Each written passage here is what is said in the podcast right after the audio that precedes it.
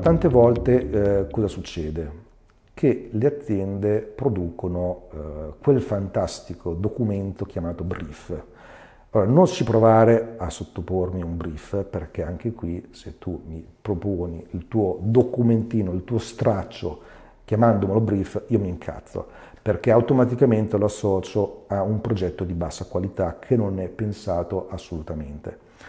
Però purtroppo è quello che succede nella realtà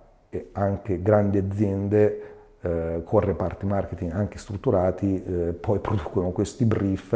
e li sottopongono a queste agenzie che a loro volta si aspettano ormai che ci sia questo brief che è semplicemente un, un documento, una serie di incontri che poi si tramutano in un documentino di qualche riga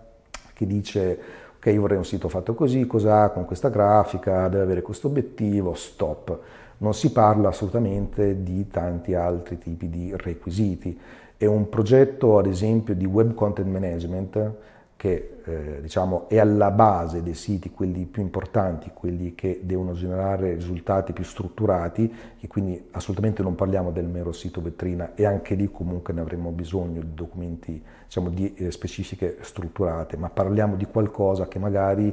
è ehm, la piattaforma multilingue con la quale distribuire contenuti in più regioni, in più lingue, con più versioni, con più traduzioni, con più combinazioni, fai vedere quel contenuto in quella versione se è su un certo mercato ma non lo mostrare in un'altra area ancora, oppure la possibilità di distribuire questi stessi contenuti senza scriverli più volte in più canali, quindi l'applicazione mobile, eh, prelevandoli magari dalla piattaforma PIM interna, da mostrare automaticamente con la stessa qualità e con lo stesso tipo di contenuto, ma formatato in modo diverso sul web, eccetera, eccetera. Ecco, allora qui parliamo di soluzioni che sono basate su piattaforme di web content management, quindi il CMS ha diciamo, potenziato, mettiamola così. Ecco, in questo caso eh, è chiaro che se noi semplicemente parliamo di qualche requisito di massima, di come mi piacerebbe avere il sito, di avere questo obiettivo, eccetera, eccetera, ma non consideriamo tutte queste altre cose, non parliamo di obiettivi di usabilità, non parliamo di obiettivi di traffico, non parliamo di tante di queste cose che dedicherò una lezione solo per questo, ecco che noi con questo brief non ci facciamo nulla. E tra l'altro eh, questo è uno dei motivi per il quale spesso producendo questi brief abbiamo risposte completamente diverse dalle agenzie e dalle aziende alle quali noi questi brief li sottoponiamo, sia in termini di proposta tecnica che anche di prezzi, proprio perché questi brief non danno sufficiente diciamo, possibilità di inquadrare correttamente la soluzione.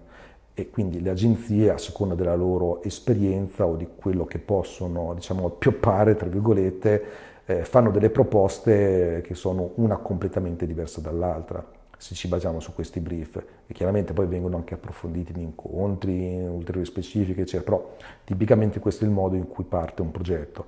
Io non dico di avere un documento, un mattone, un'enciclopedia di 200 pagine che descrive ogni dettaglio, anzi questo è l'errore successivo, ma lo vediamo dopo, ma dobbiamo avere le idee chiare,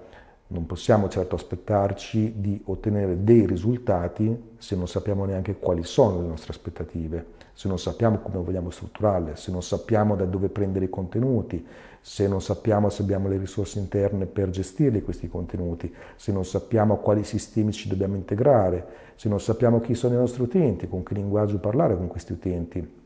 e quali tecnologie vogliamo utilizzare, se lo sappiamo, se è rilevante, o quantomeno che tipo di aspettativa di vita vogliamo da questi siti.